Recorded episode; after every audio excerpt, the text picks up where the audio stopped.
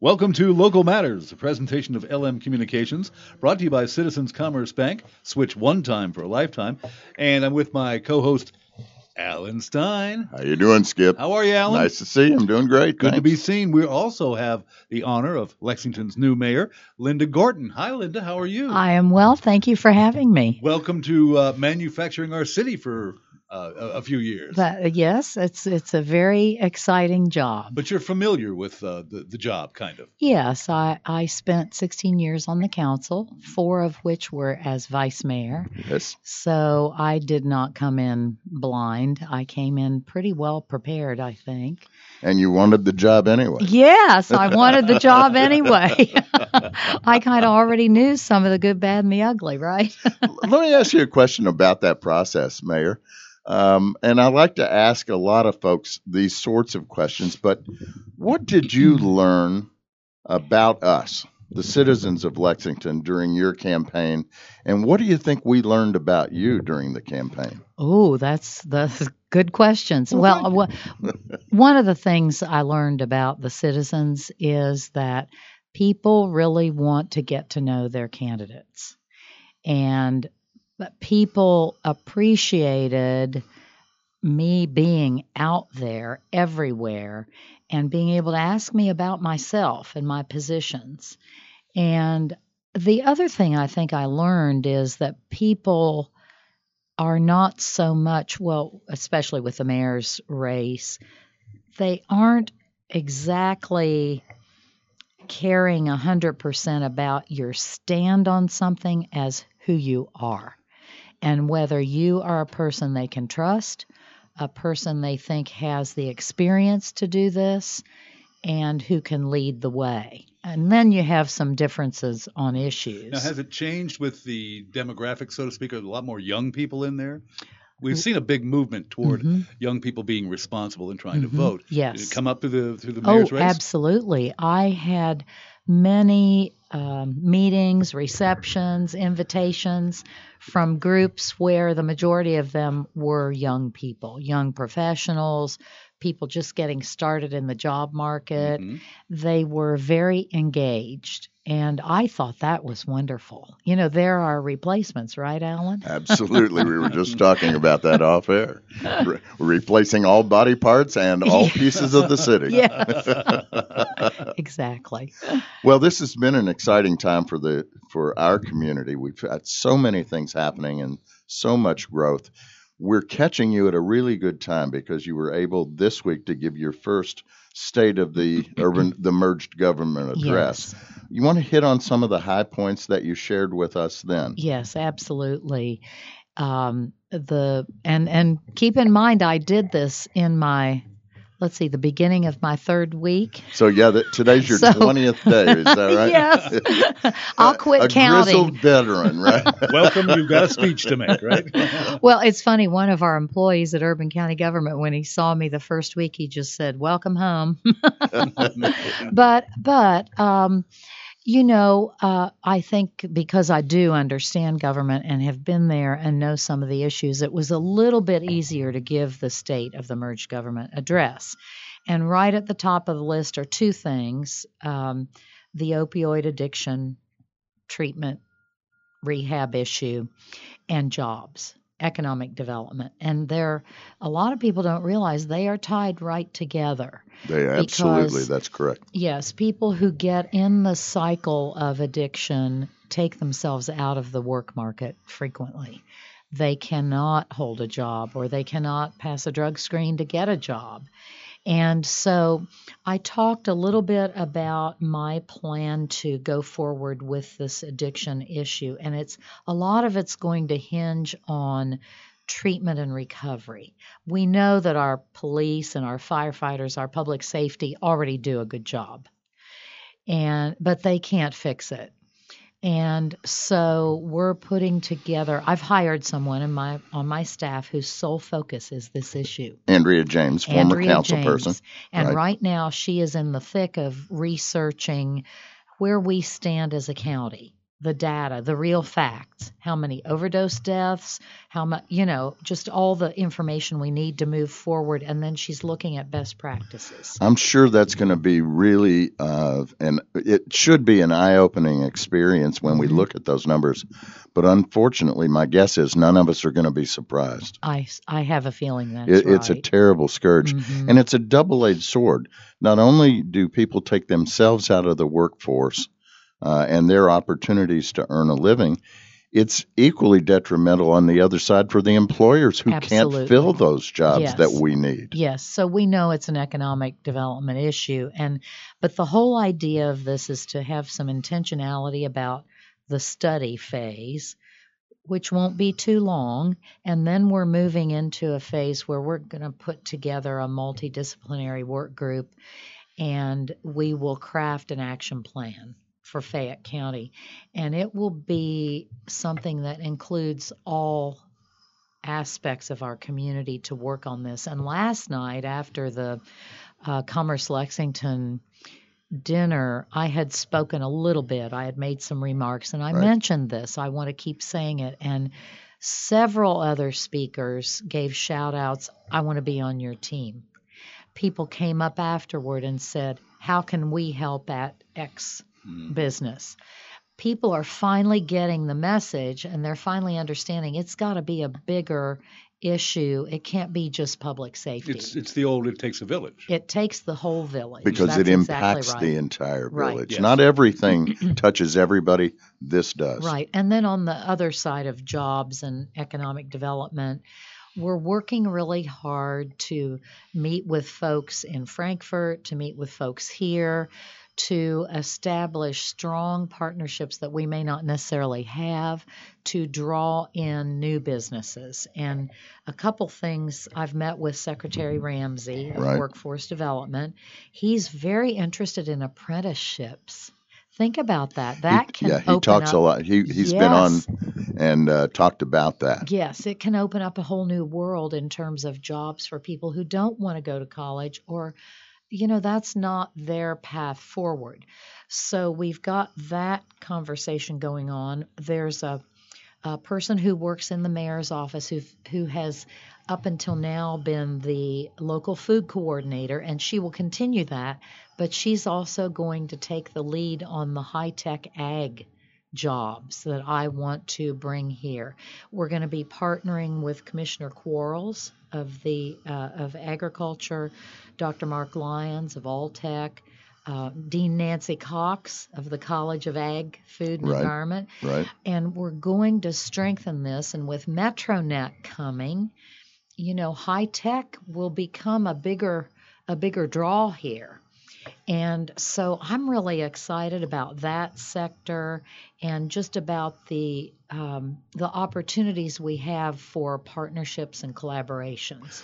As we're talking about growing jobs, we Mm-hmm. the baseline that we all need to remind ourselves is the payroll tax is how we fund our government. I, I'm not sure what the percentage is now, but it's you know It's above. about it's between I think 75 and Th- 80. I was going to say it's at least 75 percent Right. of the revenues that we Mhm. use to operate our city Yes. come from payroll taxes, and if if we lose jobs, uh, if we don't grow jobs, we can't grow government That's and right. give the services that our citizens need. That's right. And those services, Alan, are things that people depend on every day. They're they're police, they're fire, they're the jail, corrections, they're paving roads, they're parks, they're all, you know, picking up the garbage, they're everything. Everything. everything. And so a lot of people don't realize that the city doesn't get a lot in property tax. That goes more to schools, the That's right. libraries, Lextran Health Department, those kind Or, of things. nor sales taxes or any Right. of any of those Right. other things. Let me ask you the, a quick question: Where would Mm-hmm. you stand on the local sales tax option if it does resurface in Frankfort? You're talking about the local option sales tax Right. that would be for a specific project. That's right. I think it's a great idea to research that for our communities. I've already talked to two legislators who have some influence on um, things at Frankfort and explained to them that that the people would be the ones to vote to put into place a local option sales tax. It would go on our ballot, and people would say, Yes, we want to put the sales tax on for X project. Right.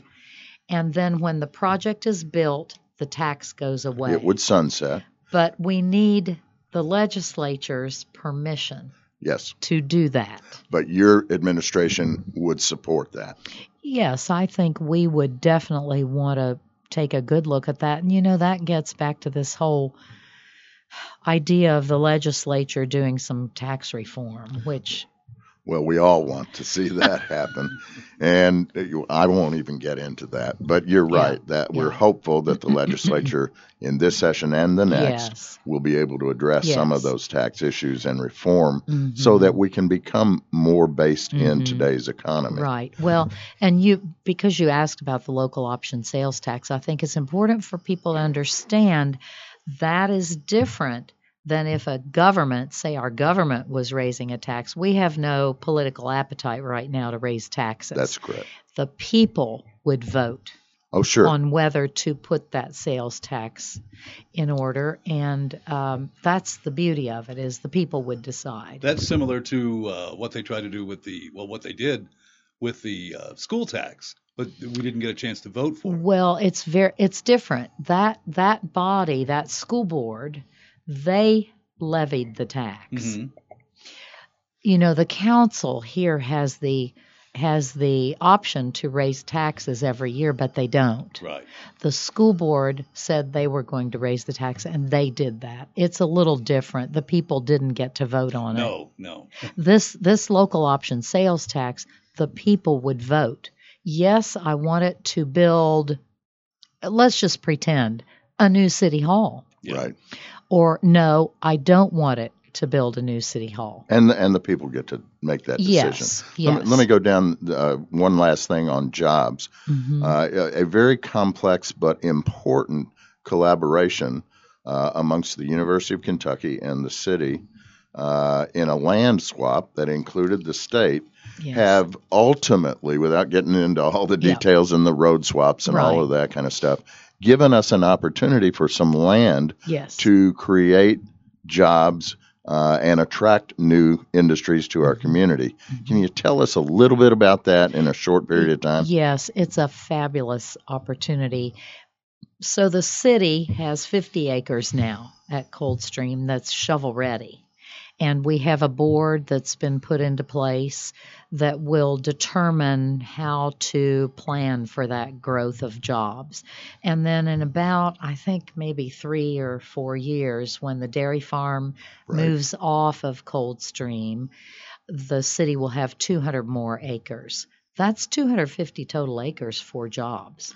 That's a lot. That's a lot, and it will be of great benefit to our community. Well, I'm- we're all looking forward to that. Mhm. Um, and I assume uh, the city will continue to work with Commerce Lexington, Yes. uh, Gina Greathouse's uh, economic development folks, Mhm. in attracting new businesses to that Yes. 50 acres and beyond. Absolutely. Well, you know, we, it may look like a little different in the partnership because there's an industrial board that is put into place to Right. oversee it all, but um, Is that the same Lexington Industrial Board that exists now? It's a new one. It It's new- brand new. It was appointed by uh, Mayor Jim Gray, and they will get going soon. So it will just have oversight of those 250 acres. Gotcha. Mhm. This is Local Matters, a presentation of LM Communications, brought to you by Citizens Commerce Bank. Switch one time for a lifetime. We're with our special guest, Lexington Mayor Linda Gorton.